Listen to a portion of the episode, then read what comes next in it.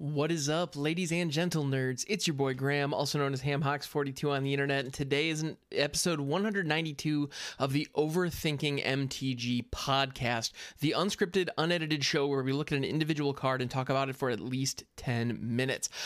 So first things first, I want to say a huge thank you to everybody who has subscribed to this podcast or is tuning in on YouTube. It has been 6 months since I've posted the last episode, and I just want to say a huge thank you to everybody who's tuning in. To be honest, I had just burnt out on the show, and the time has come where I'm going to try to bring it back again. I know it's not the first time I've done this. In any event, thank you so much. So today I want to talk about a specific card that has been released in Alchemy. Now, Alchemy is a new format that is digital only. This is specifically for Magic the Gathering Arena, and the specific card that I want to talk about is Key to the Archive. Now, Key to the Archive is a very specific card that is capable of doing a number of things, and the reason that I want to talk about it specifically is because it would be impossible to play this card in paper, and I want to kind of take this opportunity to discuss Alchemy as a whole, as well as look at the individual card. Now, Key to the Archive is a 4-mana artifact that says Key to the Archive enters the battlefield tapped. When Key to the Archive enters the battlefield, draft a card from Key to the Archive's spellbook, then discard a card. And you can tap to add 2 mana in any combination of colors. Now, this might look familiar to some degree, with the exception of the whole spellbook thing. This looks very, very similar to Firemind's Vessel, which was an artifact from one of the recent Ravnica blocks that cost 4 that tapped for 2 mana in any combination of different colors. Now, they had to be specifically different colors, whereas Key to the Archive can give you 2 of the same color, but at the end of the day, they're very similar. They're 4 mana rocks that enter the battlefield tapped and produce mana of different colors. Cool. Like, it's a very effective, very useful thing. Now, what's all this spellbook nonsense that we see in here? So when you draft a card from a spellbook, what happens is there are cards that have specific spellbooks to them. Now, Key to the Archive, it has a spellbook comprised of 15 cards that were in the Strixhaven Mystical Archive. So flavorfully, this is you entering the Mystical Archive within the Biblioplex at Strixhaven, and you get to choose a spell from amongst the spells within the Mystical Archive to add to your hand. You do have to discard a card, so you do not get card advantage for this, so it is parity. That's very noteworthy, but you do get some card selection, and notably, you can discard the card that you draft from the spellbook. So if you get 3 cards, none of which apply to the current situation, you can just pick one and chuck it in your bin. That's okay. But the other thing about Key to the Archive spellbook is it contains some real powerhouse cards. It includes Approach of the Second Sun, Putrefy, which is one of the lesser ones. It also has Time Warp in there. I almost said Time Walk. Whoa, that would be a whole other situation. But no, Time Warp is in there. I believe Swords to Plowshares, a whole number of other very powerful counterspell, for example, Electrolyze, Lightning Helix. They're all cards that are available through Key to the Archive. Now, the game in digital will randomly select 3 of the 15 cards, and you get to pick one of those 3. That's how the drafting works. So you are drafting, your selection is limited, which is very, very meaningful, but at the end of the day, you're still getting incredibly powerful cards, and you do have some selection over what those are. You know, if it's turn 4 when you drop this, the other thing to note with Key to the Archive's cards specifically, you do not get the ability, you can spend mana as though it were mana of any color to cast this spell. So if your opponent blows up the Key to the Archive, if, say, for example, you're playing, well, like I do, and I'm playing this in like a Golgari deck or a Saltai deck, and I want to grab D Spark. Well, D Spark costs one white, 1 black. If I don't have Key to the Archive available and no other white mana sources like treasure tokens or something like that, then all of a sudden I can no longer cast the spell that's in my hand. I'm sure you're wondering, well, once you have Key to the Archive on the battlefield, you do have access to those mana colors. And yes, you do in most situations, unless your opponent blows it up. With something like a Krosin Grip that they got from their own Key to the Archives, or a Containment Breach, which they learned for by sacrificing an Eye Twitch or something of that nature. So it's not hard to deal with this card, but it is also really noteworthy that for 4 mana, it ramps you by 2. So you can go from 4 mana to 6 mana. I mean, you can actually jump, if you hit all your land drops, from 4 mana to 7. I mean, this is a turn 5 Toxrill, if you play it right. So that effect of the card, it's really easy to look at this and go, wait a minute, in standard or a standard equivalent format like Alchemy, I can play Approach of the Second Sun? And the answer to that is yeah, there is actually a chance that you'll pull Approach of the Second Sun off Key to the Archives. And notably, this isn't a copy of a spell. This, for all intents and purposes, is considered a spell card. So it actually generates a card and puts it in your hand. The reason that I specify that and stress that specifically for Approach of the Second Sun is when you cast Approach of the Second Sun, you shuffle it into your library, I believe seventh from the top, appropriately.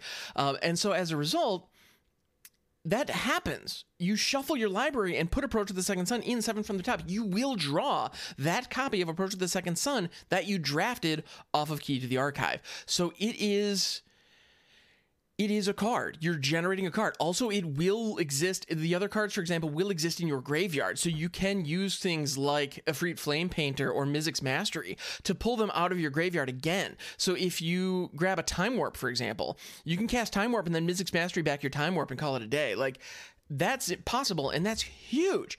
I've also won games of standard Alchemy by hitting Time Warp off this thing. It's possible. It's very powerful. So Key to the Archive is an incredibly powerful digital-only card that only exists in Alchemy.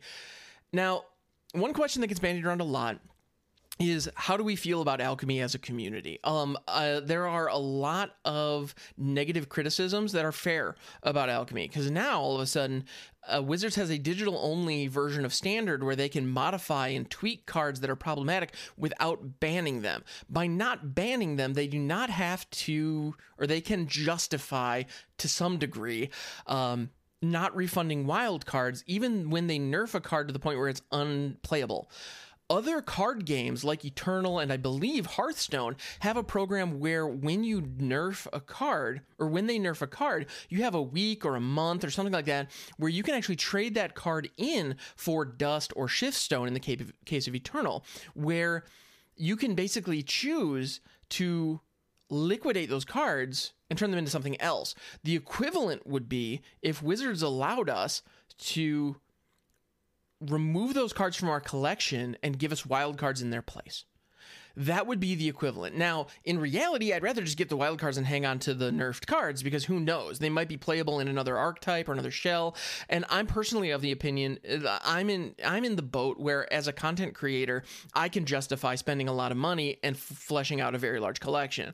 And that's what I do, because I try to brew jank decks live on stream. I need to have access to these cards if I'm going to do that successfully. Also, twitch.tv/HamHawks42. You can join in the fun and suggest all kinds of fun, random cards that we can add to these decks. Anyway, plug over. I'm in a position where I can justify spending a lot of money and a lot of time fleshing out my collection on the client. A lot of other people do not want to spend $100 every time a new set drops. I can't blame them. That's a lot of money.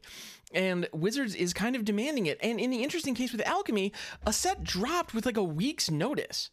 And I have spent $100 and I have about half of it. So to give you an idea of how expensive this hobby really is, my goodness, it's expensive.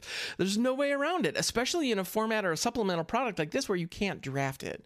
So those concerns are valid. I understand people's frustration about that, and I'm frustrated too. I wish there was a better solution and a better way that we could, I wish the economy was more forgiving, let me put it that way, because right now it is awfully predatory, and that stinks. I love Wizards of the Coast. I love Magic the Gathering. There are glaring issues, and Alchemy really pulls those to the forefront and really makes them worse. And that's something that we need to talk about, because if not, and we continue to spend money, like I'm continuing to spend money on this game, we're only going to exacerbate the problem. We're only going to encourage this type of behavior. And as long as I'm trying to make content on this thing, I'm going to continue to spend the money, and I'm not happy about it. And maybe I should vote with my wallet and go somewhere else and do something else, but I don't know. I guess that's a conundrum for me to consider. But in any event, Alchemy, how do we feel about the gameplay experience? Let's take the economics aside. I find the gameplay within Alchemy so far, now it's only day 2 as of this recording of when Alchemy has launched, and admittedly I've had to work and I've had other obligations show up, so I've only been able to play a little bit.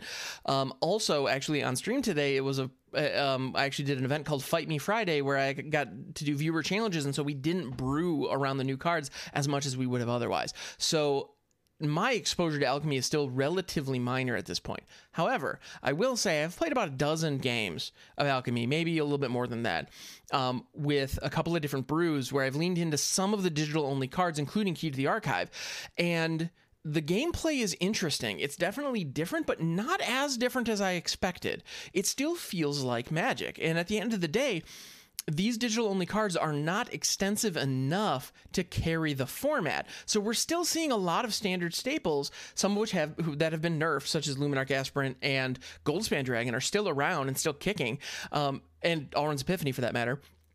Some of these cards are still around and still viable and still very much a part of the format. But what I've found is there are a handful of these digital-only cards that are starting to kind of shake things up a little bit. But really, at the end of the day, the gameplay feels almost identical to Standard so far. Now, hopefully that will change over time. And Alchemy is in a situation, the structure of Alchemy is beautifully done because it allows for constant changes. Right now, I find myself in about half my games going up against somebody who either reanimates or ramps up to Hullbreaker Horror. And the Hullbreaker Horror hits the field, and I can't do anything for the rest of the game because Hullbreaker Horror is a busted card they should never have printed, if, in my opinion. And, I mean, if you enjoy Hullbreaker Horror, I'm not mad at you. I'm mad at the card. I need to stress that enough. I cannot stress that enough. But at the end of the day, they didn't nerf Hullbreaker Horror. And so now, instead of ramping up to a Galvanic Alrin situation, people are just ramping up to Hullbreaker Horror and just winning that way. Guess what? The play pattern's the same. It results in them ramping up to a 7-mana spell that I can't deal with, and it just results in them winning the game. Now, is that fun? No, it's not. I'm not enjoying it at all. And to be honest, that wouldn't be possible if it wasn't for cards like Memory Deluge, Expressive Iteration, and Divide by Zero, and Fading Hope, for that matter, that slow the game down enough in the early game so they can hit those land drops and hit the 7-drops, and draw the cards necessary to set that turn up. Now, should all of those cards get nerfed? No, that's probably an extreme reaction. Should Hullbreaker Horror be nerfed? I don't know, maybe. My point being, I'm glad I'm not the one responsible for these nerfs, because to be honest, I'd be pretty reactionary and hot-headed, and it wouldn't be a good thing for the game. But I am nervous for the people who are in charge of these nerfs, because right now they've taken a very conservative approach. They took a card like Luminarch Aspirant, and instead of putting the counter on it in combat, it puts the counter on at the end step. It's still a 1-1 for 2 that puts a +1/+1 counter on a creature you control every single turn. It's still very, very good. It's not as good, admittedly, because it is one power behind where it used to be each combat, which in some people's opinion makes the card completely unplayable. I think that might be a bit extreme. I feel like the card went from being amazing to being okay. Like, I'm not saying it's even good still, but it's still an okay card. If you're playing, like, Selesnya humans, it's still a good human. If you're playing white weenies, it's still a good white weenie. It just isn't as good as it used to be. And that's a very conservative tweak, I think. Now, there are other cards like Goldspan Dragon where the only modification that they made to it was that it doesn't create the treasure when it's targeted anymore. It still creates the treasure upon attack. It's still a 4/4 flyer with haste for 5 that refunds you with the turn it comes into play. It just doesn't protect itself from targeted removal the way it used to. Okay, that is a notable nerf, but the card is still awesome. Like, it's still a great, very powerful, still pretty darn pushed card. Just because they pushed it to 11 and they're dialing it back to 10 doesn't mean the card isn't good still. So we've seen a conservative hand with the tweaks so far. And to be honest, there's a part of me that hopes that continues, but there's also a part of me that hopes some of the other cards get really ratcheted down or up in one way or another. Like, I want to see this thing get shaken up, because Standard gets boring. It does. It gets repetitive, and it just does by virtue of being Standard. Like, things rotate out, the card pool is small, and as a result, people gravitate to the top 2 or 3 best decks. Also, notably, the other comment that I made earlier about the arena economy. If the arena economy was more generous with the players, deck diversity would be higher. That is really important to note. If people could afford the cards reasonably, or free-to-play players could reasonably acquire these cards, they would be able to brew different decks and play different styles of deck. So that's really important to keep in mind. And that could solve multiple problems at once. Exactly the way to go about doing that? I don't know. I'm glad I'm not the one making the call. But we have multiple problems, and Alchemy really shines a magnifying glass on those problems. And that's something that I find fascinating about this format. It had an opportunity to be the golden child that saves the day, and, you know, Wizards executives would be carried out on our shoulders for executing what could be the greatest thing that Arena has ever seen. Instead, I have seen members of my community saying they're quitting the game because it is now broken beyond belief and they don't want to play anymore. And that hurts. I hate to see that. But I also can't blame them. So it's a tricky situation. Alchemy is a weird game mode, and I just wanted to take this opportunity to kind of get on record with my thoughts. And if this was a little disjointed, I'm sorry, but this is an unscripted, unedited show, and I guess that is what it is, because right now my thoughts are very disjointed and disorganized when it comes to Alchemy. I struggle with whether or not this is good for the game. I genuinely don't know. Time will tell. I believe the bottom line is, if Wizards does a good job of curating the format and creating a positive environment where people can have fun, enjoyable, diverse gameplay, Alchemy will be great for Magic Online. If they can't do that, or if they fail to do that, then I think it is going to go down as a drastic failure that exemplified a lot of the issues that they have systemically programmed into the arena economy and the way that arena is built. So I guess time will tell, but it's going to be one or the other. It's going to be either the best or worst thing that's happened to arena to date, and let's see what happens. So thank you so much for tuning in. Like I mentioned in the middle there, I do stream on Twitch, twitch.tv/HamHawks42. Also, if you enjoyed this video, please don't, if you're watching on YouTube and you enjoyed the video, please don't hesitate to like, comment, and subscribe. It really makes a huge difference. If you're listening on the podcast, thank you so much for tuning in. I appreciate you. And please come check out the YouTube and the Twitch channel. They all help support just me doing what I'm doing. And the biggest thing the biggest thing you can do is just tune in and be a part of this community. Thank you. I'll catch you next time.